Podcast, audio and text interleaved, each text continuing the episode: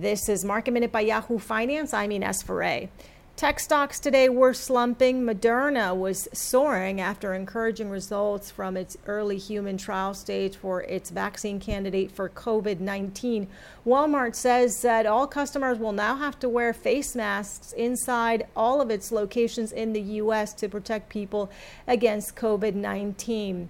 And NBC launched its Peacock streaming service today. The service will be three tiered a free version, a premium version for $4.99 a month, and an ad free version for $9.99 a month. For more market minute news, head to yahoofinance.com.